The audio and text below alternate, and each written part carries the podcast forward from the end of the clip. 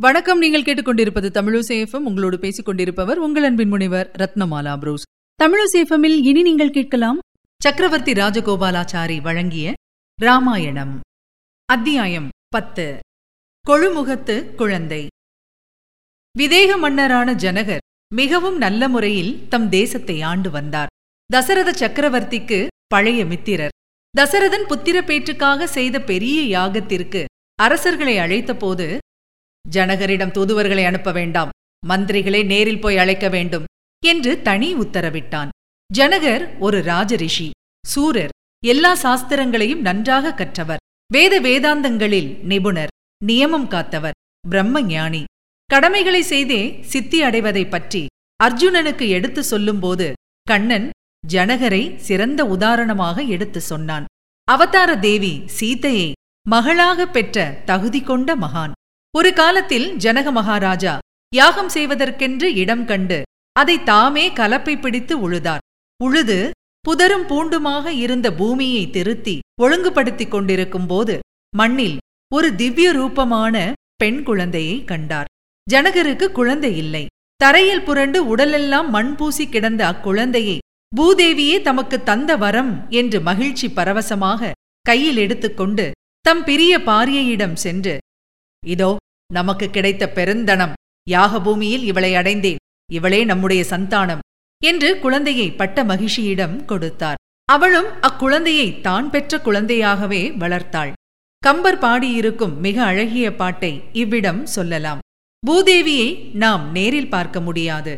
உழுகின்ற கொழுமுகத்தில் தன் அபார சௌந்தரியத்தை அழகிய பச்சை பயிர்களின் வாயிலாக காட்டுகிறாள்.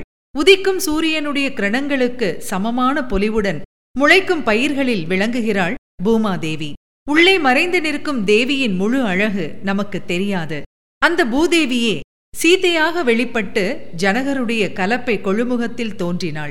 கடலை கடைந்த போது அமுதத்தோடு எழுந்த ஸ்ரீதேவியும் சீத்தையின் அழகைக் கண்டு வியந்து தொழுவாள் என்று கம்பர் பாடுகிறார்.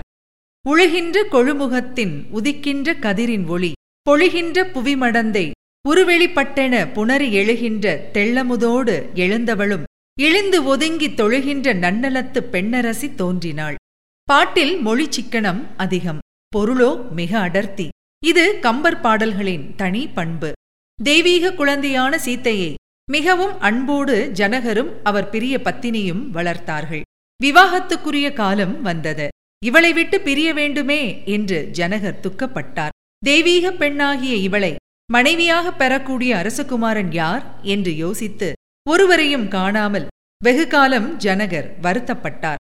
அரசர்கள் பலர் வந்து கேட்டார்கள். ஆனால் அவர்களில் யாரும் சீத்தையை பெறும் தகுதி வாய்ந்தவராக ஜனகர் மதிக்கவில்லை.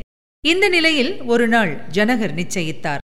முன்னொரு சமயம் மகாயாகம் செய்த காலத்தில் வருணன் ஜனகருடைய யாகத்தை போற்றி ருத்ரவில்லையும் இரண்டு அம்பரா தூணிகளையும் ஜனகருக்கு தந்தான். அந்த வில்லானது மிக புராதன தெய்வீகமான வில். அதை சாமானிய ஜனங்கள் கையால் அசைக்கக்கூட முடியாது. எடுத்து வளைத்து நான் ஏற்றுவதைப் பற்றி சொல்லவே வேண்டாம். முடியாத காரியம். ஜனகர் அரச சமூகத்துக்கு தெரியப்படுத்தினார். என்னிடம் இருக்கும் வருணதேவ பிரசாதமான இந்த ருத்ரவில்லை. எந்த அரசகுமாரன் வளைத்து நான் பூட்டுகிறானோ அவனுக்கு என் மகள் சீத்தையை தருவேன். இதுவே என் மகளுடைய சுயம்வர நிபந்தனை. சீத்தையின் அழகைப் பற்றி கேள்விப்பட்டு பல அரசகுமாரர்கள் வந்து வில்லை பார்த்துவிட்டு ஒன்றும் செய்ய முடியாமல் திரும்பிவிட்டார்கள். நீங்கள் இதுவரை கேட்டது ராஜாஜி எழுதிய சக்கரவர்த்தி திருமகன்.